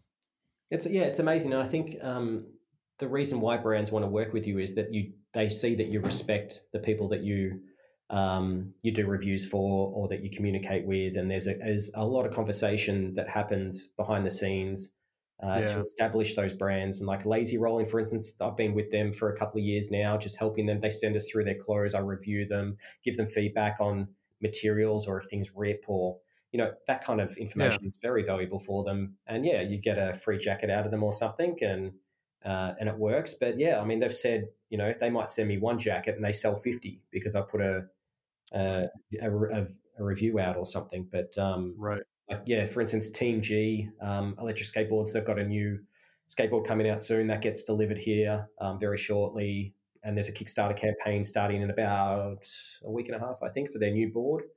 Um, yeah. So yeah, there's there's little things like that which m- makes me feel very proud that people come to to me and want to want me to help them. Um, and that's really what it comes down to. It's not saying can you do a review. It's like can you help us, you know, increase our brand or whatever it might be. Yeah, they're so, using uh, you as a resource. Yeah, exactly, and I'm happy to do it because I love I love this stuff. Um, I love spending my time on it. I think the wife doesn't like it because it, it does take away from spending time with her. But you know, yeah. better than me being out going on crazy benders or being drug fueled or uh, you know not being at home. Yeah. I'm, I'm, in a garage and having, having a good time. Definitely a perk. Yeah. Yeah. Exactly. better than the alternative, I guess. Yeah, um, exactly. And there's nothing wrong with that. It's just that I, you know, I need to get up in the morning and look after kids. Go to work. Yeah, exactly. Put food on the table and more yeah, exactly. in the garage. Yeah, exactly. Yeah, That's why yeah. we're all here. Yeah, that's awesome. Um, so kind of moving forward here to kind of some of your more like uh recent stuff here. Talk about this new series at, at the base camp. How did that come about? Like, where did you get that idea from, and how did it? Yeah, so like I was saying at the start, I you have to have a very thick skin um, when doing YouTube, and anybody that's on YouTube has to have it. Like you'll notice, like even the big guys on YouTube um, sometimes make mistakes, or uh, they get hurled abuse for wearing the wrong T-shirt. Or, for instance, with yeah. me, I once I once wore um, big boots while I was skateboarding. I got ridiculed for it. Um, or you know me, uh, you know, oh, it could be anything anything. And uh, you have to develop a thick skin. And that's where sometimes if, if people keep pushing you down and down and down, you get to a point where you're like, okay, that's enough. I've like, it's the straw, the last straw basically that broke. And that's where, like, having two months off, I was like, do I really want to continue doing this? Do I really think it's worth putting in all the effort and stuff for just have a, a minority of people hurl abuse at you and tell you you're doing the wrong thing or you've said the wrong thing? Or, and yeah, like everyone makes mistakes, and I might get the BMS wrong, or I might get the um, I might get the wrong battery brand wrong on a skateboard or whatever. Yeah, right. Or the watt hours might be off or something. Yeah. Yeah, exactly. And you get these uh, e-skate fanatics that um, know everything about anything with a with a board, uh, and that's all they can see. All they can see is the things that you're doing wrong, not the things that you're doing right. And I, I was like, okay, like I, I'm not going to stop doing what I love. I love the editing process. I love learning how to do things differently, and the animation that I put into the later stuff. And I'm like, all right, I've got I've got to develop a thick skin. Um, I need to get a bit more regimented with it. And all these words, I'm starting to say, geez, I sound more like someone from the military. And I'm like, click, that sounds good. Why don't I wear camo pants? Why don't I wear like this really cool vest that I can put my T tool in and my Allen keys and my batteries, yeah. my torches, and and that's what that vest is. Like one video coming up, I go into every pocket and show why I've got um, that vest on. It's not just because it looks quite you know crazy and funky and all that kind of stuff. It's actually serves right. a purpose. It also stores my wireless um, Rode mic in there too. Um, so, oh, yeah. for instance, if I want to start recording, I just put the jacket on, zip it up, and I can start recording. I don't have to worry about where the microphones are or anything like that. Plus, it's got my GoPro batteries, it's got my Canon 80D batteries, it's got T Tool, like I said, it's got everything I need. That if I go on a group ride, if someone needs, for instance, um, to be inflated, it's got like a little pocket um, pump in there too, and so it's it's useful. It's heavy, but it, it works. Yeah, um, it's not just fashionable; it's also functional. yeah. and for the other side of it too, while I'm while I'm like reflecting and trying to figure it out, I started to watch um, SAS. Um, there's SAS UK. I don't know if there is in, in the US, but there's SAS Australia as well. It's like the Special Armed mm. Forces or Special yeah. um, Services, I think it's called. And just loved the military style tactics and and forcing yourself to go harder and pushing yourself to new limits. And I'm like, man, that's exactly what I want to do. It's about that take, taking that risk and and pushing harder than you ever have. And I'm like, that's it. That's what I'm going to start um, doing. So I did all this research. I found the best places to buy, you know, legitimate military stuff and um, Military First, which is based in the UK. I got a bunch of stuff, new um, clothing and zippies and vests and all kinds of stuff. And then I went out and got like an old CB radio. Um, I broke yeah. that apart, and that's that's what Bluey is as well. Um, and I've got the radio connected to me, and uh, like I'm having fun with it now. It used to be more of a chore. Oh, I have to get that video out for that company or whatever it might be, right? And um, now I'm like, oh wow, I could use Bluey in this particular way, and I could report back to him, and you know, should we give away the location? And he'll say, you know, for a, a, a an urban location, you know, he'll be like access denied, you know, that kind of thing. It's like, yeah, yeah. Yeah, it so gives you a lot of creative freedom, which is which is cool. Yeah, and, and the other side of it too is that I've noticed all the reviewers out there seem to be doing the same style. You know, it's yes. zooming on the GoPro on the wheels and uh, talking to the camera and unboxing and all that kind of stuff. I really wanted to mix it up by having that kind of military approach. So, um, yeah. yeah, that's where that came from. Yeah, I love it. I I think it's so uh, it's so unique because, like you said, a lot of reviewers right now it's it's the the laid back, chill music in the background, them kind of casually opening the board. It's it's they're all the same. It's Casey um, Neistat. It's Let's Casey Neistat. Yeah, they're, better for it. He's the godfather of unboxing, and then you've got uh, yeah, and Lewis. Yeah, I mean therapy and and those guys, which yeah. do a great job. But um, like I even look at Lewis, and all he does now is um he gets out the latest articles and talks about them uh, and gives his feedback. Yeah. And it just seems like a waste. Like he ha- he's really stopped putting the effort in, and he just sits behind his desk like a like a morning program. I I, I think like that's where I'm just like YouTube what fail at the moment, and it's the same old stuff. And you got you know the yeah. Justines and you your Sam Sheffer's like Sam Sheffers doing really well. He's just started going to the live streaming and stuff, and I invited him to come yeah. down to Melbourne, and he got jealous and all that that we live here. And but like it's just just trying to be um, just trying to be a little bit more unique and like step it up. Yeah. And if people don't like it, I know I've given it a good shot and I can just stop it. Like that's the good thing. Like right. I don't have to continue going down the path that I thought I'd like to do. But at the moment, I'm I'm loving it. And yeah, like you said, it's I can start being more creative with it and see what see what happens. Yeah. I think it's great. I think it's it's got a little bit of that charm of like it's a little goofy, it's a little like action packed. It's it's kind of like watching a good like James Bond movie. You know, you, you get a little bit of humor, but you also get a little bit of action. It's yeah, just know. There's something about it. It's got it's got that charm that, that only well, James. I'll, give you, I'll give you some hints. Like you might have seen the G wagon that was cruising along, and I swapped out the music as that yes. was going.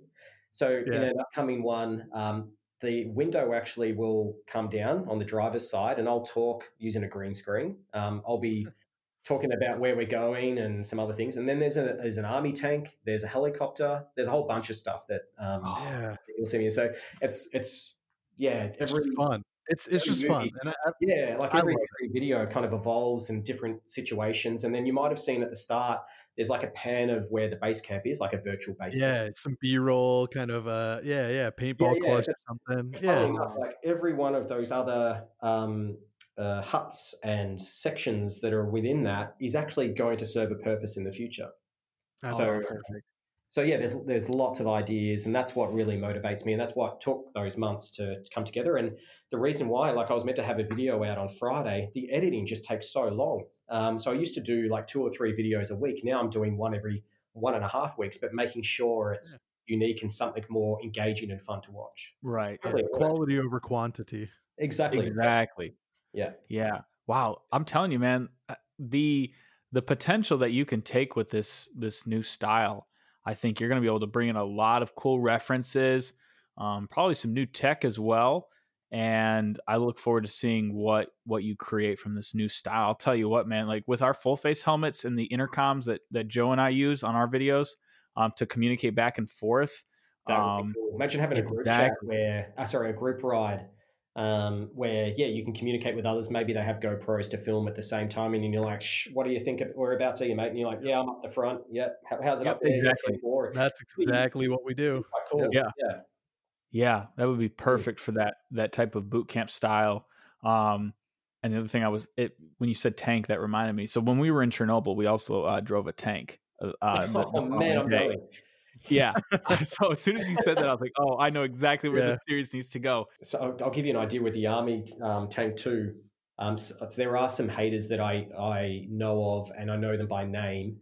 And with the Army tank, as we're going along, going off to like an urban explorer or something, right? I'm like, oh, who's that on the ground? And I'll mention their name, and then we roll over them on the Army tank. Oh my gosh, that's I! Mean, I mean, that's that's like that's what I love about the take risk reap rewards thing is it's kind of got that that second meaning of like it, it's it's kind of part of that persona right like you kind of got to jab at people a little bit just to see how they react. Yeah, right? I mean, if they're jabbing at me, you know, and it's full exactly, on, it's, I can exactly. give like a little twist, and and, and yeah. people who are in the know that are part of the community will go, "Ooh, ouch," and, yeah. and, and it might sting a little bit to those people, but they'll be like, "Ah, what I wrote to him actually obviously affected him. And I'm not saying that yeah. it doesn't. It does affect you. Um, and I used to say it doesn't, doesn't sorry, um, but it does. I think anytime you get abuse, it's going to affect you in some way. But I think if that's my coping mechanism, is that I can just virtually roll over them in a tank or chop them up in a helicopter or whatever it is. It is what it is, right? Yeah. then uh, it doesn't hurt um, anybody, but it sends like a like a um, visual kind of response. You know, it's, it's it's meant to be yeah. a bit of a joke at the same time. So um, yeah, yeah, I love it. You got to take it with a grain of salt, and and if people take it seriously, it's like, all right, well, clearly it's a video. Like, I mean, come on, like, you're uh, missing the point. That's yeah, it. you're missing the That's point if if they take it too seriously. Yeah, totally. What is uh so obviously you, you do a ton of reviews. Uh you have 50 plus boards. Um you do a little bit of exploring, you do a little bit of all this other stuff. Are there any like dream collaborations or dream companies that you wish you could work with or other creators uh, what's kind of on your your palette of of people that you want to work with uh, it's funny like right now i could contact anyone that i ever wanted to work with except one i can think of right now and i can have a conversation with them like i love that i could call up ernesto from Kaly. i could yeah. have a chat with ted and we could both share a bit of um, honey jack daniels together on the other side of the world, you know, just a video chat. And we do right. it. Um, you know, he's got a new missus, and we talk about, you know, how she's a, a stress reliever, not in that way, but you know, she yeah.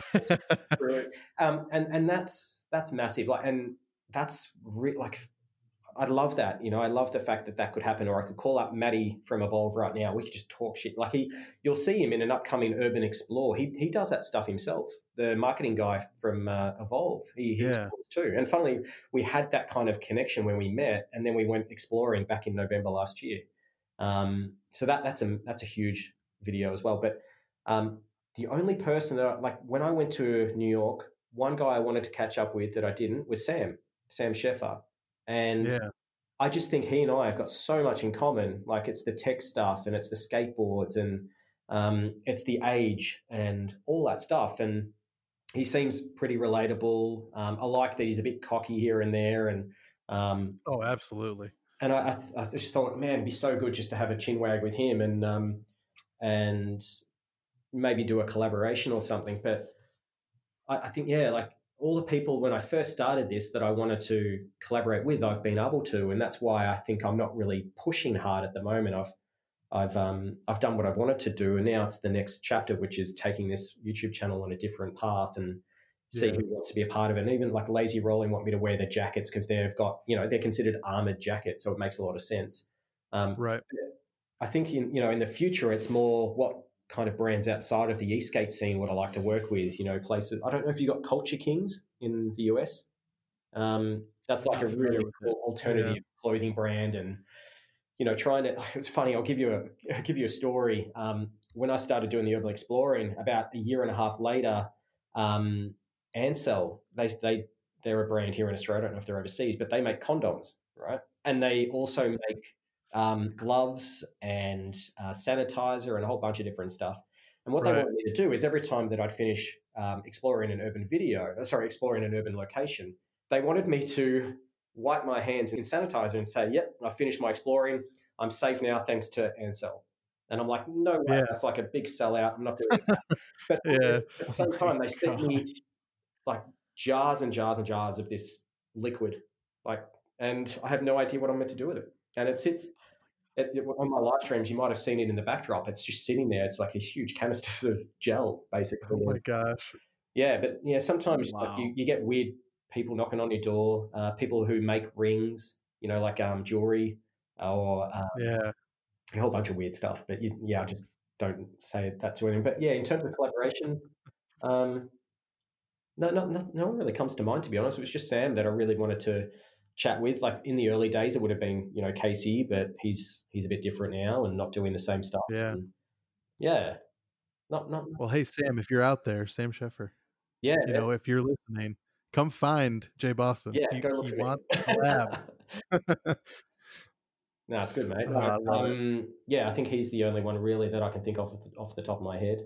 Um, the boosted guys would have been great to do a tour of their factory and all that, and I yeah. wanted to go and check out how Shenzhen makes boards. Like, go to some of the factories, have a look at that process, document that. I think that would be super interesting.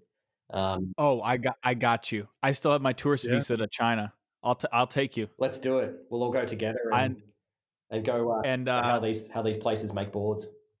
I yeah. So i have got yeah. Kieran and I still talk here and there, and uh, I actually met Kieran in Shenzhen. No way. Almost four. Almost. That was like back in the day. Like that was like three years ago now. Still getting started, man. Yeah, yeah. I, I couldn't believe it when he said it, uh, and this was why I I still like give shout outs to Meepo every so often because I got to see the behind the scenes and see you know who who Kieran was without all the marketing. And uh, yeah, I, I straight up was like, hey, I'm going to be in Shenzhen for spring break. And I sent him an email and I was like, hey, like, do you mind if I like swing by and say hi? And like, uh, and, and, and I don't really know how I pitched it, but he was just like, yeah, here's our factory address. Like, you're welcome anytime. And I couldn't believe it worked.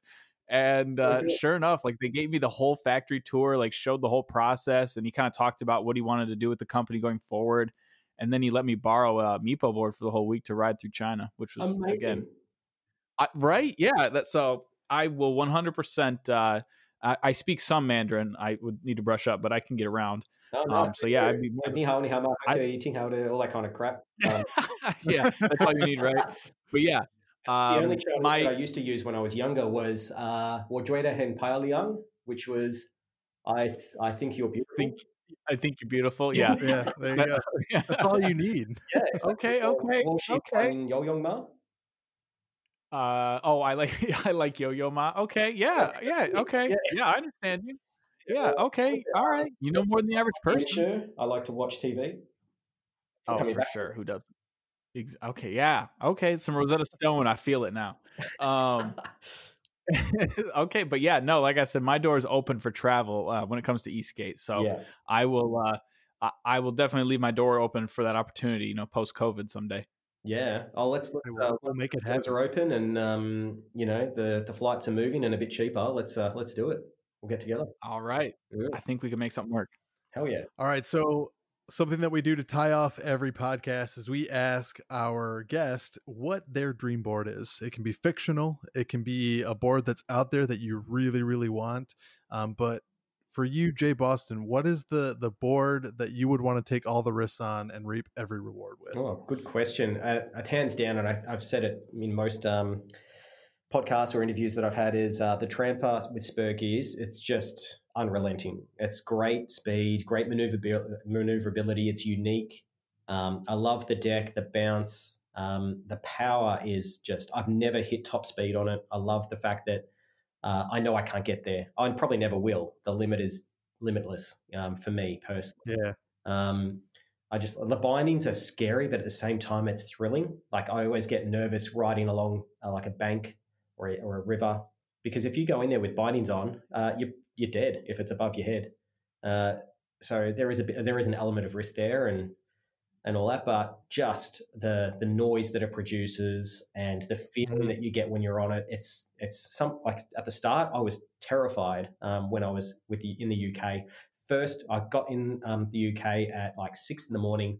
By nine o'clock, I'm out in the wilderness with all the tr- experienced Trampa riders trying to keep up. Never been on a mount or never had my feeding bindings, none of that stuff. And God, you know, it was just awesome.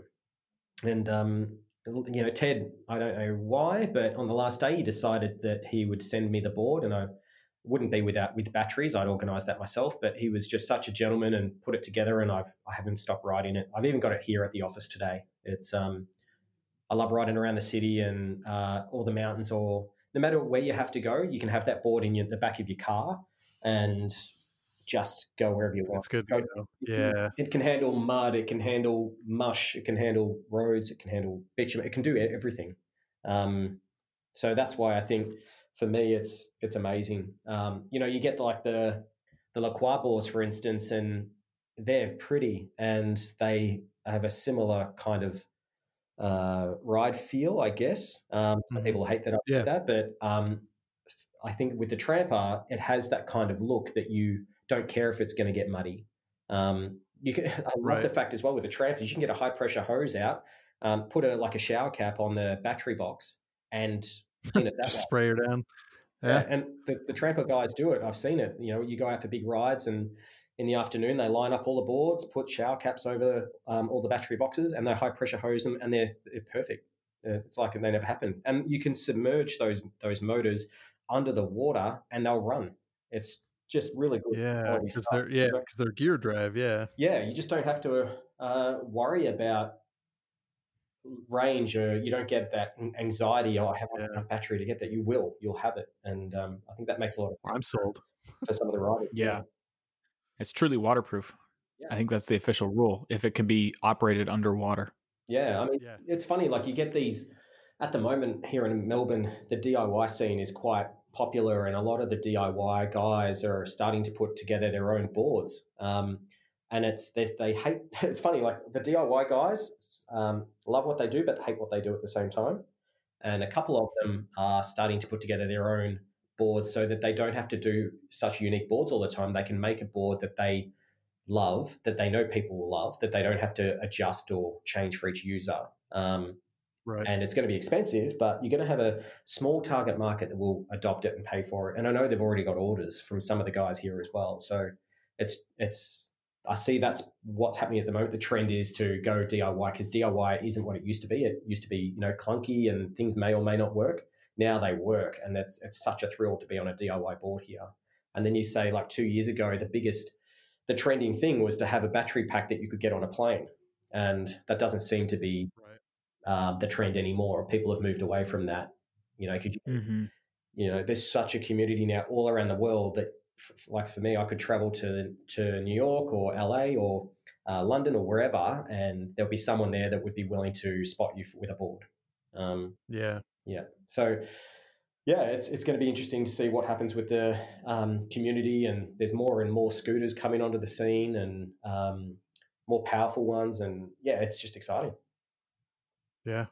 I think you hit it right nail on the head. I mean, it's it's just going to continue to grow as battery technology improves, board technology improves. It's just going to be more and more people coming and going, and uh, it's exciting because th- there's there's something for everybody out there. It's just whether or not those people realize it and it's just a matter of time before everybody's going to be riding some sort of electric vehicle.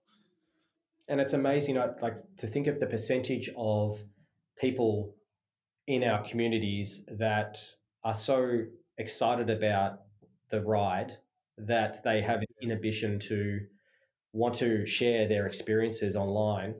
It's phenomenal. You know, I don't think there's anything else out there where even it's on their personal account on Facebook or Instagram, or whatever, they're always featuring their board. It's what they love. It's become their hobby, or it's become their their life in some respects too. That um, it's such a good thrill, and it becomes part of their day, and it helps with their mental health, or uh, helps them get around. Or there's so many benefits to it, and that's what I like. I've been on local radio stations here in Melbourne, and uh, part of um, we're part of this push to get it all legalized at the moment. We're signing uh, documents that say it you know we're we're fully endorsing this as a way in which you can get around can help with depression it can help uh, you know create new groups and communities and it just makes sense so um yeah i mean it helps uh, the local economy too i mean yeah. like you said you guys go to a shop you charge you buy product you eat you drink it's it's it's a way of of promoting your local economy your community it's it's all of those things wrapped up into one enjoyable piece of electronic technology and it's it's amazing yeah and the community benefits not just within this e-skate scene but if you pop in and charge at a location like the bubble tea guys in new york or uh, for instance so uh, last or the week before we all hit up a pancake parlor i don't know what they're called over there but we had 50 or 60 boards charging at a local yeah. pancake place while we ate some pancakes and they probably made a couple of grand in, in an hour while we charged our board. yeah. oh absolutely yeah that wow. sounds delicious, by the way. Pancake parlor. Yeah, double stacked pancakes with uh, some strawberries, uh, banana, and maple syrup. Oh, yum. There's a there's a place like that uh, uh, by me, TX. It's like a it's like a creperie, but it's oh, so instead of pancakes, they do crepes. Yeah, yeah, yeah. Okay, I've actually been there before. Sorry, I'm just craving yeah. carbs right now. My bad. Yeah, I didn't mean to distract you. I, ride, yeah. I, I miss the group rides with with loads of carbs in between yeah. riding. Man, those were the days. I can't wait for them to come back. What's what's the deal over there with COVID at the moment? Can you do group rides and everything's okay? Um, so we we we're pretty much able to do group rides, uh, weather permitting, because right now we're in the peak of winter. Um, but group rides have definitely been smaller than usual. Um, we we went out to Chicago and rode with the group there, and that ride that ride was still pretty large, but it definitely wasn't the largest ride that they've had. Mm-hmm. Um, and it's it's definitely different. Um, it's hard too because a lot of restaurants you can't charge inside anymore. Everything has to be done outdoors, oh. um, so you're not actually able to even go in and like plug your board in. So you have to hope that they have outdoor outlets. Um, so stuff like that has definitely affected us.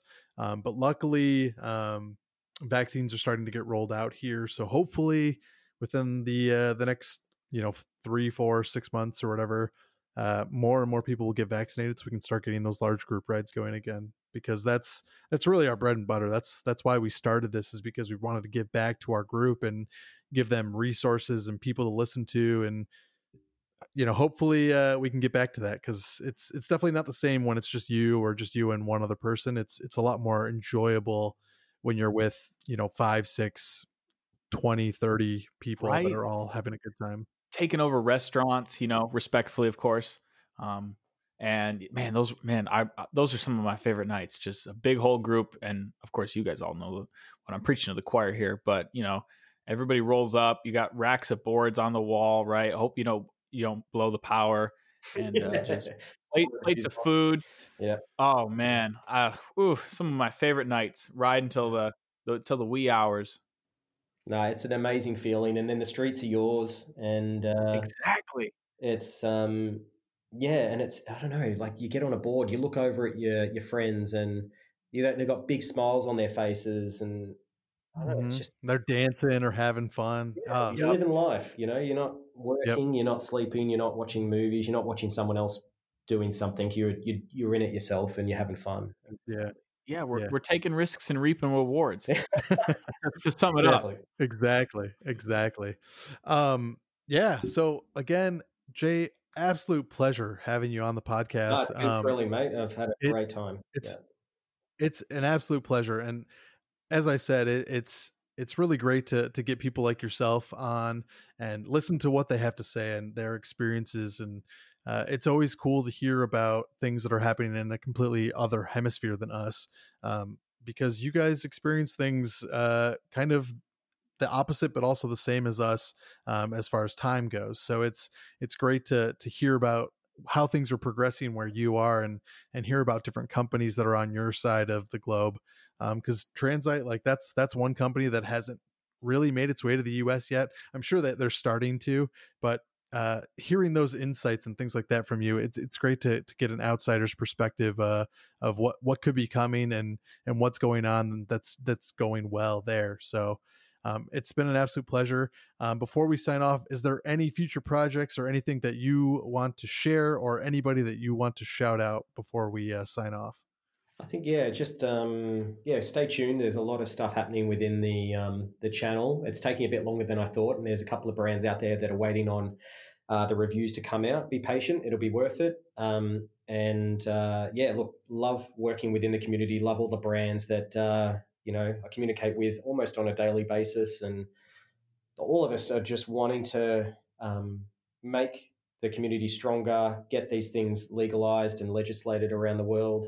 Um, and uh, that's really what it comes down to is just having having something an outlet where you can like it could be 15 minutes. You go out, out on a 15 minute ride you feel so much better. You've got the wind on your face you've got a remote with unrelenting power on your feet. It just feels incredible um, and yeah sometimes you know rather than going to like a, a one hour mental health conversation with a therapist you don't you might not need that um, go out for a ride do something different and uh, and see if that helps you. And the amount of the comments, like private messages I get saying, Jay, I, saw your channel. I was looking for something else, but you popped up and um, I thought I'd give skateboarding a go. And wow, it's changed my life. Like it's, it's not because I, um, it's not because I made the board or whatever it was. I gave them an alternative to maybe live their lives a different way. And, and I love that. I love that it's helped them or it's changed things or it's made their commute easier or they've um, got a whole new friendship group. Um, it's that's what it's about. Um, it's not about making money for me. I don't think it's about making like for most of the reviewers out there. It's not about making money. It's they've got the same kind of outlook and ambition and sharing reasoning um, for what they do.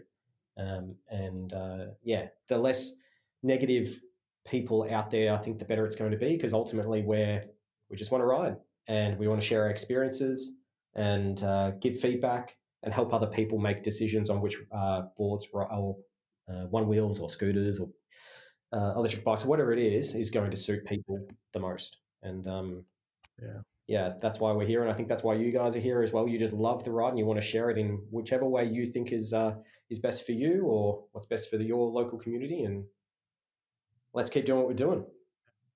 Yeah, love it. Absolutely, I love I'm it. On board on board. All right. As always, as always, um, as always, this is Electric Skatecast. I am your host, Jay Grand GR. You can follow me at JGrandGR on Instagram. Uh, and with me, as always, is Terminal X. You can follow him on Instagram at official Terminal X. He's also on YouTube at official Terminal X. You and again, special thanks to uh, Jay Boston for for joining us tonight. Uh, you can follow Jay on Instagram he is at the Jay Boston. Um, and he's also on YouTube, uh, just straight up Jay Boston. So go out, check out his content. Um, and again, Jay, it's been an absolute pleasure. No, Thank you, sir. I've had a great time. We've gone way over time, but I've loved it. Yeah, it, it is what it is. Yeah.